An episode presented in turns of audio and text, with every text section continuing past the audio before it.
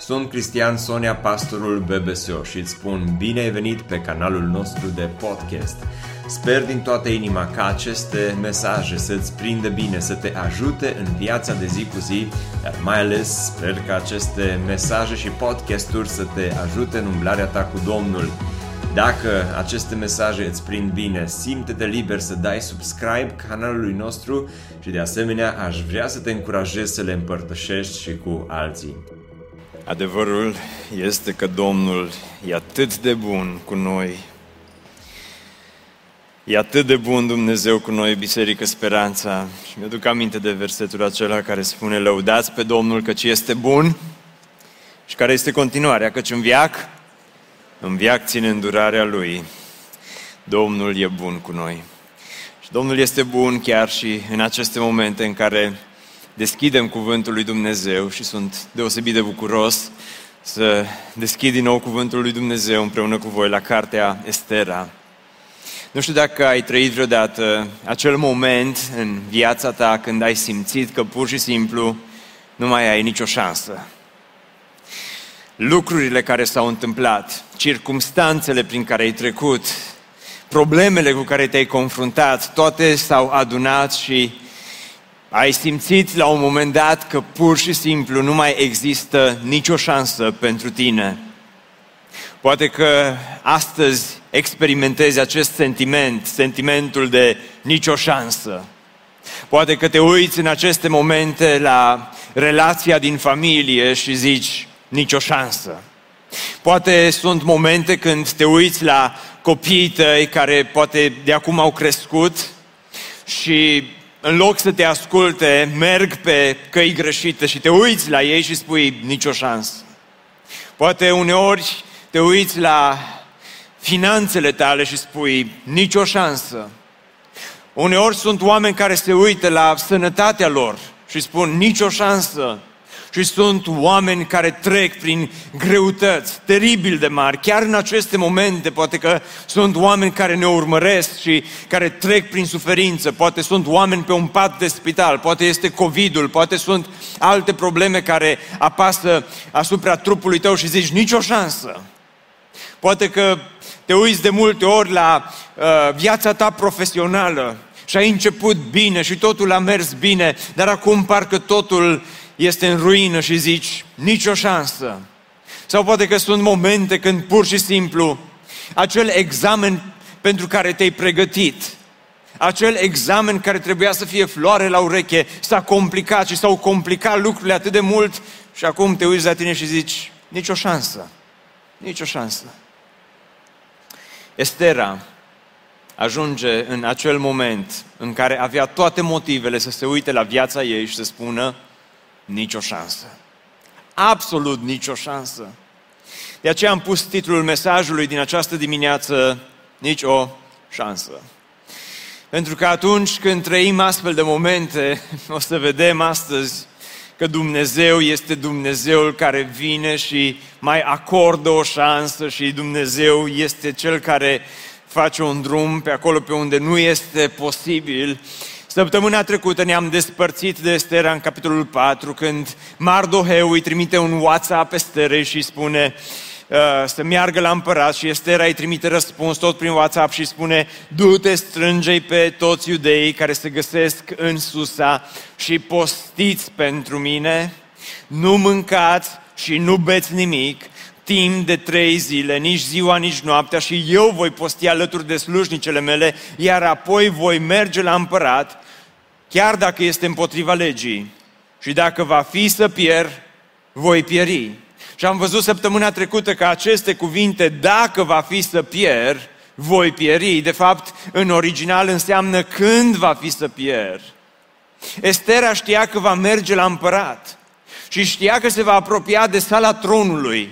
Dar Estera știe că sala tronului, de fapt, pentru ea va însemna sala morții. Camera tronului însemna pentru ea camera morții. Știa că șansele ei să iasă vie și nevătămată din uh, camera tronului sunt extrem de mici. Dar cu toate acestea, Biblia spune în cinci cu unu că a treia zi, Estera s-a îmbrăcat cu hainele împărătești. Mă gândesc la acel moment când Estera s-a dus în fața uh, dulapului de haine. Mă gândesc la acel moment când uh, Estera s-a, s-a uitat și s-a gândit, oare cu ce mă îmbrac astăzi? Și nu cred că în acea zi Estera s-a uitat la haine și a zis, n-am cu ce să mă îmbrac.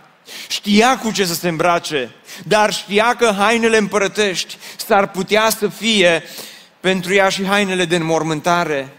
Dragilor, Estera știa că s-ar putea ca drumul înspre camera tronului să fie ultimul drum pe care ea îl face în această lume. Știa că acea zi, a treia zi, ziua aceea când s-a trezit, Estera a fost conștientă că ziua aceea s-ar putea să fie, de fapt, ultima zi din viața ei pe acest pământ. Dar cu toate acestea se îmbracă, se îmbracă frumos, se aranjează. Observați că nu merge așa cu hainele de casă, nu merge nearanjată în fața împăratului, ci merge, asta arată respect și spune că a venit îmbrăcată cu hainele împărătești și a venit în curtea dinăuntru casei împăratului, înaintea casei împăratului. Mă întreb, oare cum au fost acele momente când ajunge în fața ușii? Cum a fost? Mă întreb dacă a ezitat. Mă întreb care au fost sentimentele pe care le-a simțit. Mă întreb cât de tare îi bătea inima. Mă întreb cât de, cât de mare era adrenalina în acele momente. Mă întreb, oare, oare ce a simțit Estera în acea clipă în care s-a apropiat de sala tronului? Pentru că știa că s-ar putea să nu mai iasă de acolo. Dragilor, poate unii vă zice, hai mă Cristi, exagerezi acum, e, e, poate că o exagerați și aici, poate exagerează și istoricii, poate că ești pastor, ești predicator, e în fișa postului să, să, să vii și să uh, exagerezi puțin și să hiperbolizezi totul și să dramatizezi momentul acesta. Dar, dragilor, Xerxes, Ahasveros era un împărat rău. Ahasveros era un criminal, Ahasveros era un om impulsiv, Ahasveros era o fiară neîmblânzită. Și ca să înțelegeți cât de rău era omul acesta, istoricii ne povestesc o întâmplare interesantă din viața lui Ahasveros. Se spune că Ahasveros avea un prieten bun pe care îl chema Pythius sau Pythiu. Și omul acesta a fost alături de Ahasveros în războaie, a fost alături de el și la bine și la rău, a fost un om care l-a ajutat pe Ahasveros, inclusiv din punct de vedere financiar. De multe ori i-a făcut daruri, de multe ori i-a făcut atenții, de multe ori i-a făcut cadouri lui Ahasveros. Și într-o zi Xerxes și-a amintit de Pythius și de bunătatea lui și și-a amintit că este un prieten bun și s-a gândit, oare cum aș putea să-l răsplătesc? Așa că l-a chemat pe Pythius să stea de vorbă și a spus, uite, uite, ai fost alături de mine și o întâmplare un pic macabră și m-am tot gândit dacă să o spun sau să nu o spun, dar am zis că mai bine să o spun. L-a chemat pe Pythius și i-a, i-a zis, uite, ai fost alături de mine și la bine și la greu și aș vrea să te răsplătesc. Spune-mi o dorință, spune-mi ceva ce aș putea să fac eu, Ahasveros, pentru tine. Și Pythius i-a zis, am tot ce-mi trebuie. Dar dacă tot ai întrebat, am o singură dorință. Și spune Pythius, am, am, un, am un băiat. Și este la vârsta la care ar trebui să meargă în armată și ar trebui să meargă la război. Uite care este dorința mea. Dorința mea este să-i îngădui băiatului meu să rămână acasă. Și istoricii ne spun că Ahasveros stă și se gândește și după câteva momente de tăcere se uită la Pythius și spune, bine, am să-ți împlinesc dorința, cheamă-l pe băiatul tău să vină la mine. Și Pythius vine la Ahasveros cu băiatul lui și Ahasveros se uită la călăul care stătea în spatele lui și dă poruncă să-l ucidă. Și călăul îl ucide. Și nu doar că îl ucide, dar istoricii ne spun că îl taie în două și iau cele două bucăți și le pun de o parte și de alta drumului, iar apoi Ahasveros își cheamă armata și o pune să meargă la război și să mărșăluiască printre cele două bucăți de carne. E macabră întâmplarea aceasta. Dar am, vi-am spus-o ca să înțelegeți cât de crud era omul acesta. Cât de nebun era Ahasveros, cât de fără inimă era omul acesta. Fără suflet. Și acum Estera se duce să stea de vorbă cu el. Se duce în sala tronului Se duce în camera morții. Dacă ai fi luat tensiunea, oare care ar fi fost tensiunea? Cărțile apocrife povestesc despre cartea Estera și spun că în momentul în care Estera se apropie de sala tronului, inima Esterei bătea cu putere așa mare, frica o cuprinse, a trecut printre uși și a ajuns în fața împăratului. Împăratul și-a ridicat privirea și cu fața plină de mânie s-a uitat la ea fioros. Împărăteasa s-a împiedicat, a îngălbenit și a leșinat, a căzut jos. Atunci împăratul a sărit de pe tronul său, a luat-o în brațe și aducând-o din nou la viață, a liniștit-o spunându-i că totul va fi bine. Sună telenovelă puțin, dar eu prefer să merg cu ceea ce spune Biblia și nu cred că Estera a leșinat. Dar cred că emoțiile, cred că momentul, cred că încărcătura, cred că sentimentele, cred că gândurile, tot ceea ce se întâmpla erau la cote maxime. Și spune că s-a apropiat în fața ușii și în versetul doi spune că împăratul a văzut-o pe împărăteasa Estera stând în curte. Ea a căpătat bunăvoință înaintea lui și el i-a întins Esterei sceptrul de aur, de aur pe care îl ținea în mână. Estera s-a apropiat și a atins vârful sceptrului. Ce moment! Pentru că până în clipa aceasta Estera s-a tot gândit, oare va ridica sceptrul sau nu? Oare voi găsi bunăvoință la împăratul acesta? Și învățăm de aici o lecție extrem de importantă și anume că Dumnezeu poate să deschidă ușile care sunt închise. Dragilor, aceasta este încurajarea pe care o găsim în cartea Estera, că Dumnezeu poate să deschidă uși care sunt închise. Cum de a căpătat bunăvoința unui bețiv? Cum de a căpătat bunăvoința unui criminal? Pentru că dă înapoi la verset, spune, dă înapoi la versetul anterior, te rog, spune că a căpătat bunăvoință înaintea lui. Întrebarea mea este, oare cum de a găsit această bunăvoință? Cum de a găsit acest favor? Cum de a găsit un om care este o fiară de obicei și l-a găsit acum atât de binevoitor, atât de blând, atât de îngăduitor? Care este răspunsul?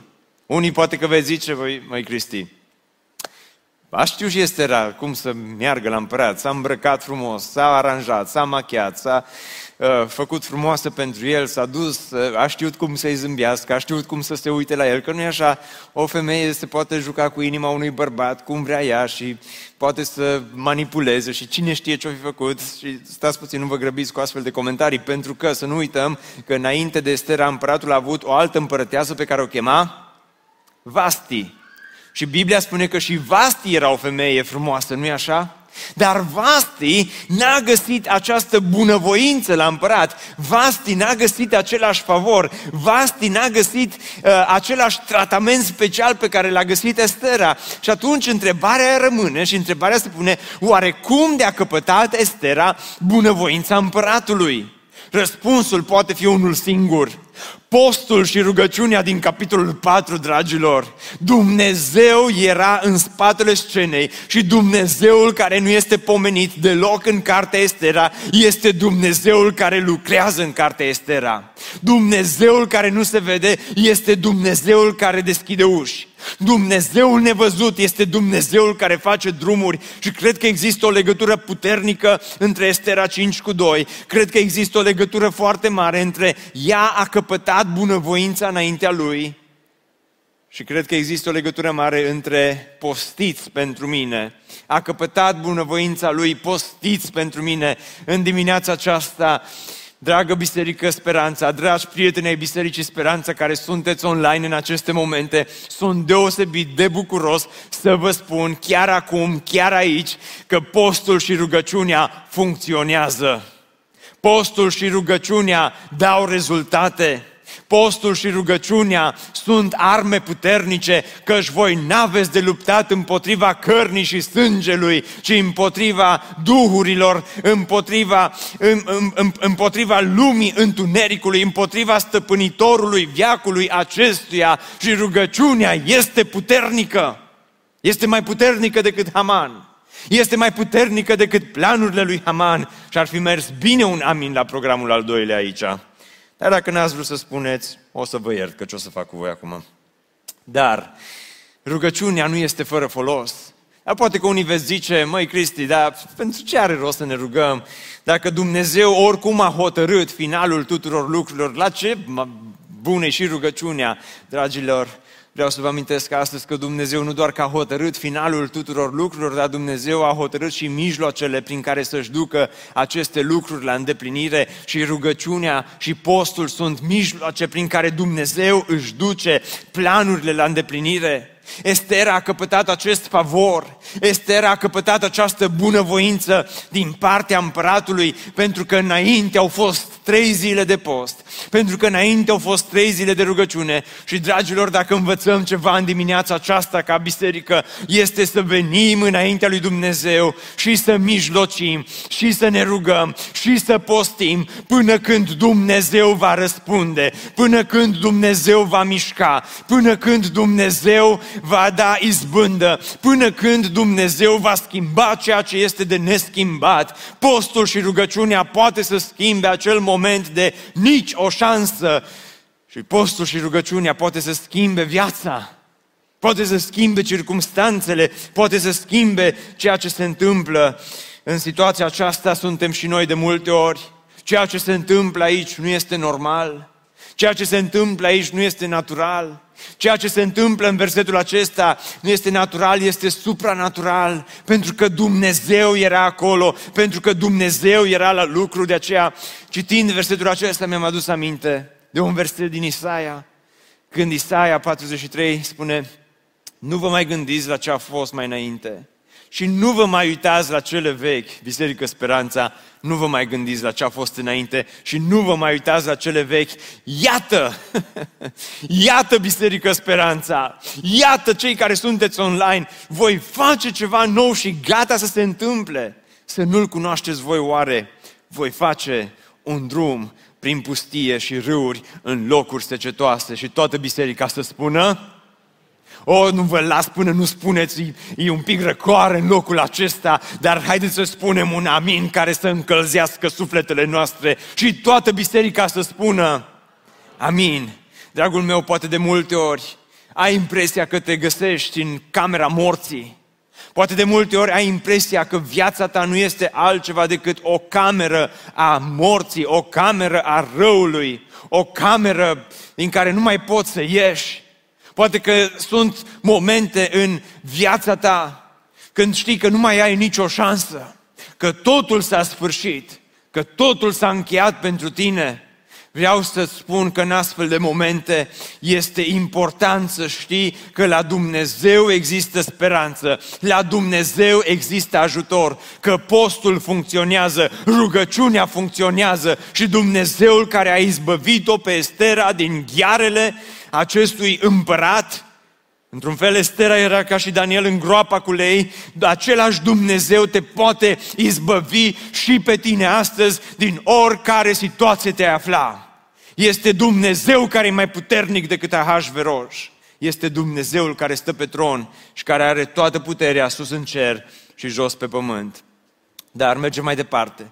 Și Estera cinci cu trei spune că împăratul a întrebat-o: ce ți s-a întâmplat, împărăteasă Estera? Pe mine mă impresionează capitolul acesta. Dacă vreodată mai facem o conferință de familii sau pentru părinți sau pentru familii, o să vreau să vorbesc din Estera cinci despre comunicarea în familie, despre cum să vorbească soțul cu soția și cum să vorbească soția cu soțul. Este extraordinar. M-am tot, așa mă, ieri m-am tot gândit, dacă aș face o predică din Estera cinci pentru astăzi, să-i pun titlul "Cum să vorbești cu un bărbat nervos". Mi-ar fi plăcut o astfel de predică. Da. Sunt câteva aici care o zis prin mască așa încet. Amin. Dar, dar observați că Estera acum ajunge în fața împăratului și nu doar că o lasă cu viață, nu doar că nu o condamnă la moarte, ridică sceptrul, dar după ce ridică sceptrul, nu se uită la ea și spune: no, ce baia ai? Ce vrei?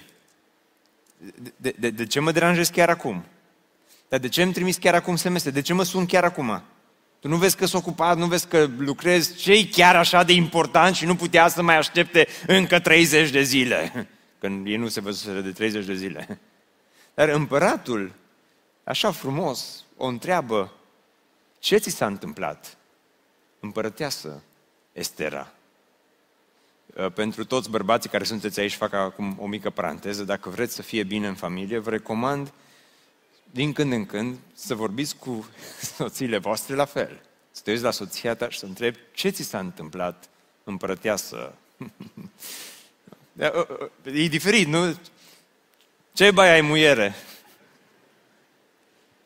Măi, nevastă, care-i baiul? Ce, ce, ce te-a apucat iar acum? Dar ce, ce cu... Serios! Nu știi că puteam să te omor, vii aici, nu gândești, n-ai minte în capul ăla, n-ai auzit legea pe care am dat-o, n-ai auzit ce am făcut cu fiul lui Pythius, vii aici, n-ai auzit ce am făcut cu Vasti, chiar ai uitat așa repede de Vasti. Doamne! Dar uitați-vă ce, ce frumos vorbește. Ce ți s-a întâmplat, împărăteasă Estera? Care ți este cererea? Oare ce-o fi zis Estera în acele momente? Oare, oare care a fost reacția ei? Oare ce a simțit când a văzut că omul acesta nervos, omul acesta care e mai mult beat decât treaz, omul acesta criminal se uită la ea și vorbește cu ea atât de frumos, nu doar că o primește, nu doar că îi scapă viața, nu doar că ea capătă bunăvoința lui, dar omul acesta vorbește frumos și continuă și spune, chiar dacă îi cere jumătate din împărăție, ți se va da, și toată biserica să spună, wow! Câte soții care sunt aici în dimineața aceasta vi-ar plăcea soțul vostru să vă întrebe ce ți s-a întâmplat, împărăteasă și așa mai departe, chiar dacă ai cere jumate din banii de pe card, ți se vor da să te duci cu ei, nu la Lotus, că e un mall micuț din Oradea, în Budapesta și cheltuiește-i pe toți și nu cumva să vii acasă până nu cheltuiești jumătate din toată averea noastră. Și toate femeile se spună?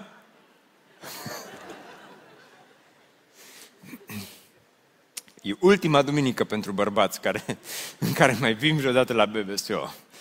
Să mă duc să-l ascult pe ăla niciodată. Am glumit. Nu știu în ce m-am băgat. Dar de ce am vrut să subliniez acest aspect? Pentru că Estera s-a dus să întâlnească un om care să o condamne la moarte. Dar nu doar că nu, nu, nu întâlnește un bărbat care o condamnă la moarte, dar Estera întâlnește un bărbat care vorbește frumos, care este generos cu ea, care îi face pe plac, care o ascultă, care își face timp, care își întrerupe lucrul lui important. Și întrebarea mea este, ce s-a întâmplat cu Ahasveros? Ce s-a întâmplat cu Ahasveros? Și am un singur răspuns. Dumnezeu a schimbat în trei zile inima lui Ahasveros. Și dintr-o inimă împietrită, Dumnezeu a pus în Ahasveros o inimă de carne. Și următoarea lecție importantă, care ați mai auzit-o de multe ori, este aceasta. Dumnezeu poate schimba inimile oamenilor. Pe mine mă încurajează textul acesta. Sunt încurajat să văd că Dumnezeu poate schimba inimile oamenilor, pe cel mai împietrit, pe cel mai bețiv, pe cel mai curvar, pe cel mai destrăbălat, pe cel mai nervos, pe cel mai impulsiv. Dumnezeu poate să-l schimbe, Dumnezeu poate să intervină, Dumnezeu poate să facă un lucru extraordinar, exact cum spune în Ezechiel. Asta s-a întâmplat cu Ahasveros, spune Ezechiel, le voi da o altă inimă și voi pune un duh nou în voi. Voi lua din trupul lor, observați ce operație face Dumnezeu și operația aceasta e una atât de importantă, pentru că de atâtea ori mă uit la oameni, mă uit la oameni împietriți, mă uit la oameni care pur și simplu zici că nu mai au nicio șansă, mă uit la oameni care uh, au în ei o încăpățânare incredibil de, oam- de, de mare, tineri la care le spui ceva și parcă vorbești cu pereții, oameni la care le spui ce-i bine și fac ceea ce este rău și te întreb, oare mai există speranță, oare mai are rost să fii pastor, oare mai are rost să mergi la biserică, oare se mai merită să predici, oare se mai merită să le spui la oameni, oare se mai merită să construiești, oare se merită, uneori să spui astfel de întrebări, când vezi cât de grea este schimbarea. Și sunt speaker motivaționali, sunt psihologi care spun că oricum oamenii nu se pot schimba. Cum te naști, așa rămâi. Nervos te-ai născut, nervos mori. Sau cum zicea bunica mea, pe ăsta, zice, nu-l schimbă decât pământul ăla galben. Ce înseamnă că îl schimbă pământul ăla galben? Întrebați-vă bunicii. Dar voi lua din trupul lor o inimă de piatră și le voi da o inimă de carne. Asta a făcut Dumnezeu cu Ahasveros. Și dragul meu, asta poate să facă Dumnezeu cu tine astăzi. Dar, știți care există o capcană, știți, știți care este capcana? Capcana este să zici, ce bine că Dumnezeu poate să schimbe inima lui bărbatul ăsta. Ce bine că Dumnezeu poate să schimbe inima acestei femei. Ce bine, ce bine, dar știți care este de fapt esența acestui verset? Să nu te gândești dacă Dumnezeu poate să schimbe inima lui sau inima ei, ci întrebarea este, oare poate Dumnezeu schimba inima mea? Pentru că, într-un fel sau altul, fiecare dintre noi avem inima împietrită. Și pe măsură ce trec anii, și pe măsură ce îmbătrânim, parcă avem în noi tendința aceasta de a ne împietri inimile tot mai mult. Parcă ne uzăm, parcă circumstanțele ne uzează, parcă viața aceasta, problemele, situațiile prin care trecem, nu fac altceva decât să ne împietrească tot mai mult și să ne dispară sensibilitatea spirituală. Și așa de fain ar fi dacă ar exista un aparat care să ne măsoare împietrirea inimii, sau dacă ar exista un uh, pietroximetru, pietroximetru care să care să, să-ți măsoare gradul de împietrire a inimii tale și când ai văzut că o scăzută oxigenul sau când ai văzut că a urcat împietrirea peste un anumit nivel, să zici, nu, acum dacă m-aș putea despietri. Dragul meu, dacă ar exista un astfel de aparat, inima lui uh, Ahasveros era o inimă, era o inimă de piatră, de piatră, de stâncă. Dar Dumnezeu i-a schimbat inima și asta este încurajator pentru mine, fiindcă dacă Dumnezeu a schimbat inima lui Ahasveros, asta este o veste bună și asta înseamnă că Dumnezeu poate să schimbe și inima ta. Și mă rog în dimineața aceasta ca Dumnezeu să facă exact ceea ce scrie în Ezechiel unsprezece cu, cu nouăsprezece, să ia inimi de piatră și să le înlocuiască cu inimi de carne și toată biserica să spună amin. Și ce vreau să spun este că Estera merge mai departe și o întreabă Ahasveros, ce ți s-a întâmplat? Îi pune această întrebare, ce ți s-a întâmplat? Și pe aia o întreabă, ce dorești? Și apropo, aș vrea să te întreb și pe tine în dimineața aceasta, ție ce ți s-a întâmplat? Ce ți s-a întâmplat în lumea aceasta? E așa, mă, parcă m-a lovit întrebarea aceasta când am citit-o. Ce ți s-a întâmplat? E așa de personală. Ție ce ți s-a întâmplat? Ce ți-au făcut alții? Ție ce ți-a spus Haman? Pe tine ce te-a speriat? Pe tine, pe tine ce, ce, ce a venit pur și simplu în, în, în, în viața ta? Care sunt lucrurile care te-au, te-au, te-au dus pe un drum pe care poate n-ar fi trebuit să te duci? Ce ți s-a întâmplat? Ce ți s-a întâmplat când erai cu prietenii? Ce ți s-a întâmplat când te-ai dus la doctor? Ce ți s-a întâmplat când stăteai în fața calculatorului? Ce ți s-a întâmplat când te-ai dus la acea întâlnire? Ce ți s-a întâmplat când ai vrut să mergi la biserică? Ce ți s-a întâmplat de n-ai făcut botezul?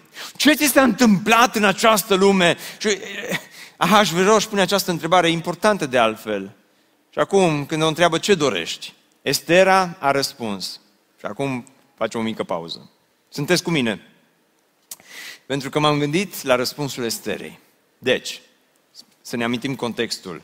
Se duce la împărat, intră în camera morții, ridică sceptru, îi scapă viața, omul este binevoitor, de mult nu l-a prins într-o stare atât de bună, de treizeci de zile nu s-au întâlnit, treizeci de zile de singurătate și acum Estera putea să înceapă să-i spună. Auzi mă, criminal ce ești, bețivule, auzi, a, a, a, vreau să spun ceva, vreau a, a, și te rog frumos să mă asculți cu atenție. De treizeci de zile, vreau să te întreb, pe unde ai umblat? Că am auzit că ai fost și acolo, am auzit că ai stat la... Bine că ai putut să stai la pahar cu nenorocitul ăla de Haman. Bine că te-ai putut duce cu, cu toate, ai umblat și cu una și cu alta în perioada aceasta, dar de mine nu te-ai interesat. Să vii odată acasă, să-mi dai un telefon, să mă întreb ce mai fac, să-mi aduci o floare, un buchet de flori, mă, mă nenorocitule, un buchet de flori mi-ai adus în treizeci de zile. Serios. Și mă întreb ce mi s-a întâmplat? Dar mai ai tupeul ăsta să întreb ce mi s-a întâmplat și care ți este dorința și să vii acum cu bine că vii cu împărăteasa Estera și cu toate celelalte. Ești un monstru, măi, tu ești un monstru, înțelegi?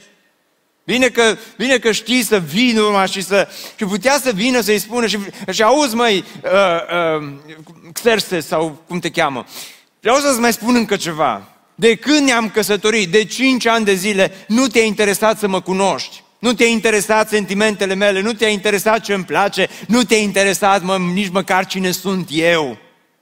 Că am tot vrut să spun în ăștia cinci ani că eu de fapt nu sunt din poporul persan, ci identitatea mea este una de evreu, dar nici măcar atâtea nu te-ai interesat să te uiți peste certificatul meu de naștere. Tu ești bărbat, mă, serios, tu ești bărbat. Putea să vină Estera în fața lui Ahasveros în felul ăsta, să-i spună câteva. Și vreau să-ți mai spun ceva. Pe ăla care crezi că ți-i prieten, Haman sau cum îl cheamă, Haman, ăla e Hitler unu punct zero. Tu știi ce vrut să facă ăla, tu știi ce vrea să facă.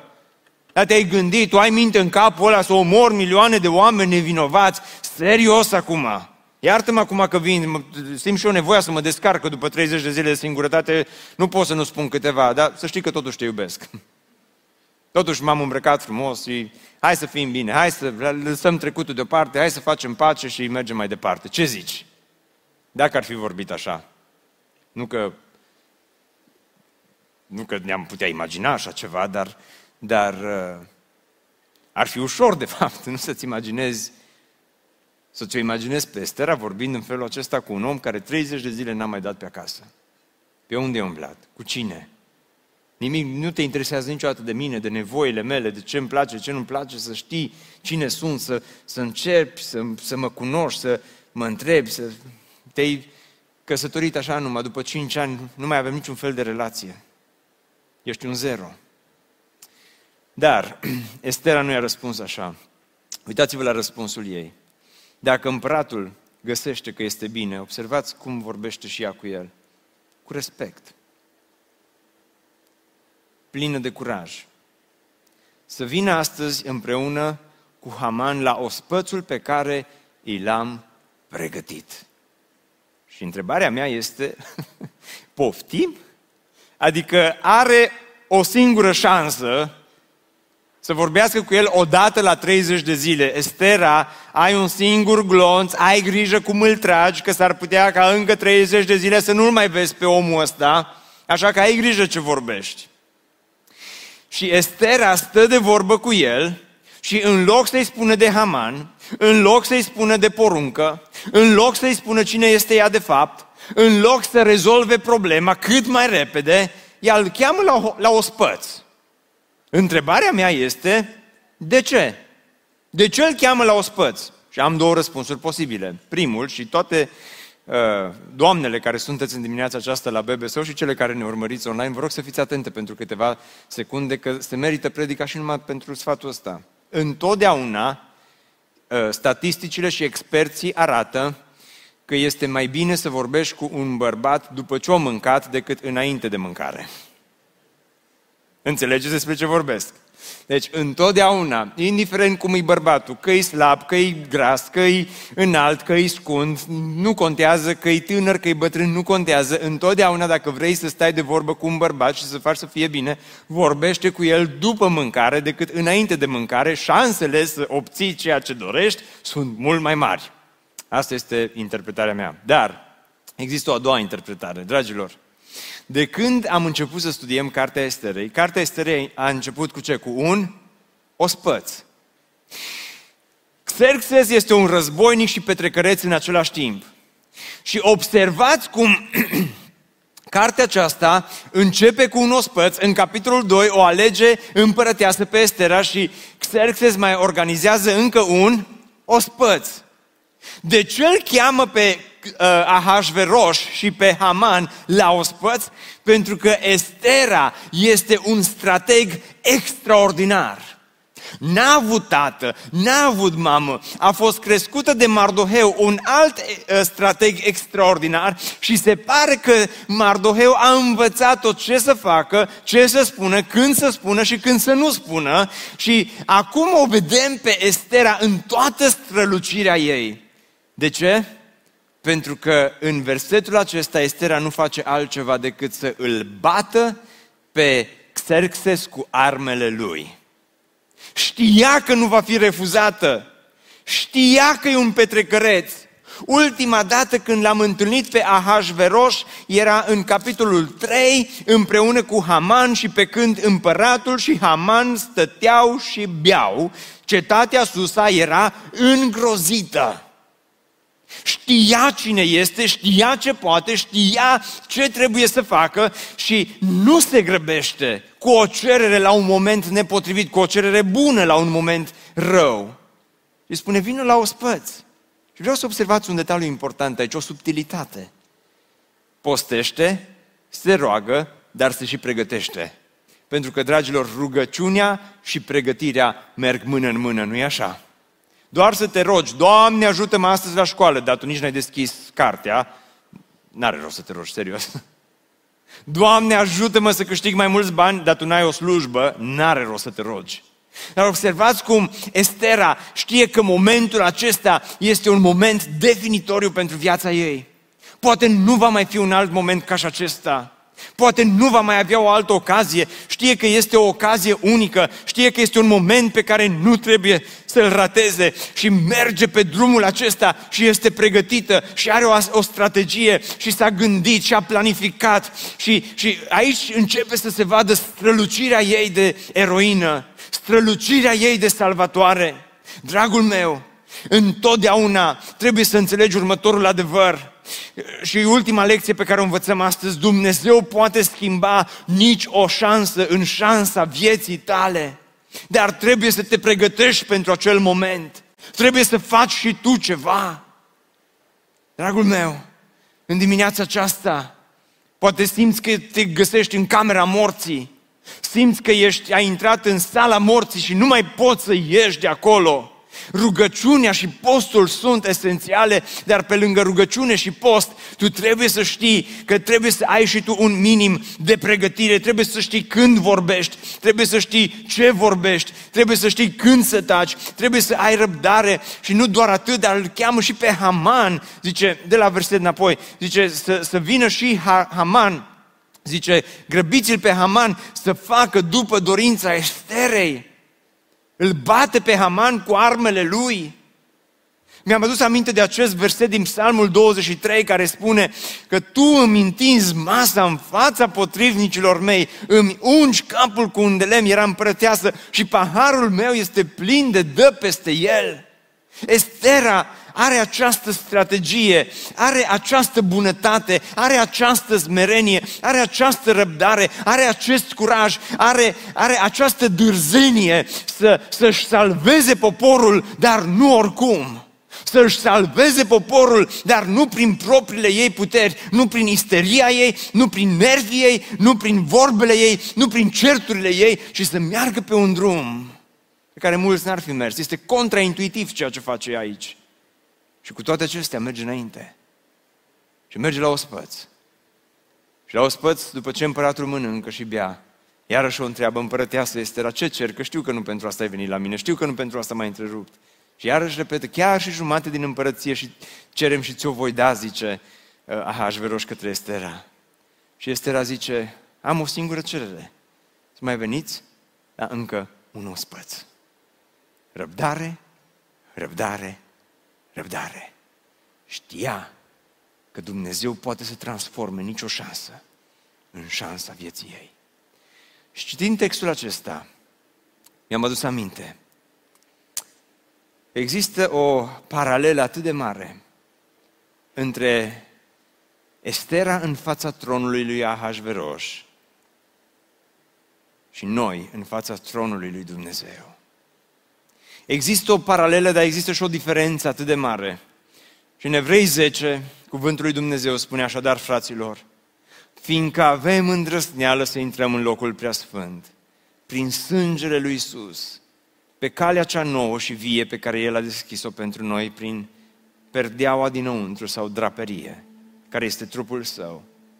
Și fiindcă avem un mare preot peste casa lui Dumnezeu, să ne apropiem cu o inimă sinceră, în siguranță deplină a credinței, având inimile curățite de conștiința rea și trupurile spălate cu apă curată.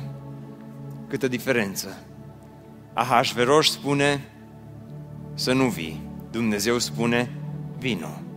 Ahasveros spune nu vreau să fiu deranjat, Dumnezeu spune deranjează-mă. Ahasveros spune să nu te apropii, Dumnezeu spune apropiați-vă. Ahasveros spune dacă vii s-ar putea să mori, Dumnezeu spune dacă vii vei trăi. Câtă diferență! Ahasveros spune dacă vii să vii cu teamă, Dumnezeu spune apropiați-vă cu încredere deplină.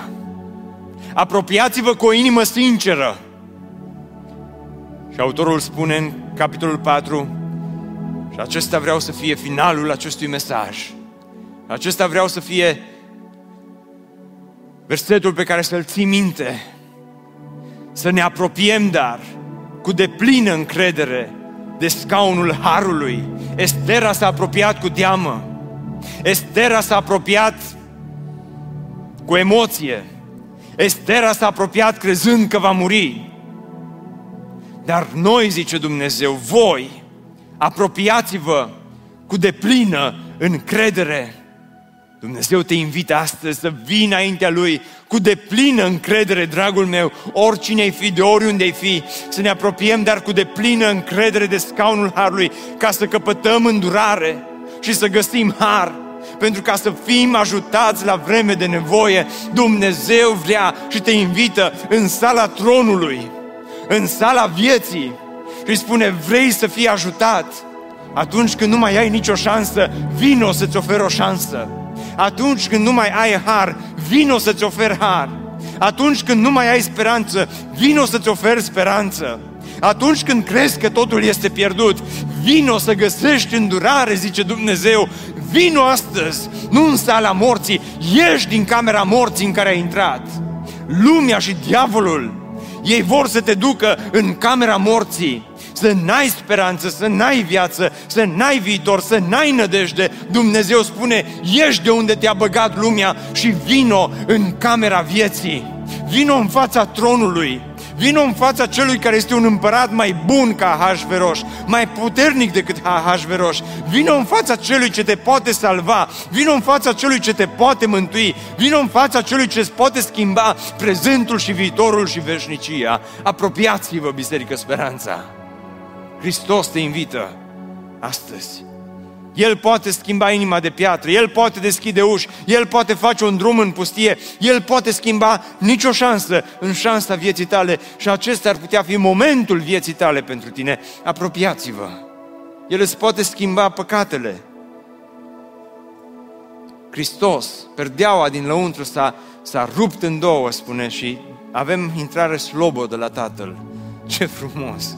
Ce mesaj frumos! Ce speranță!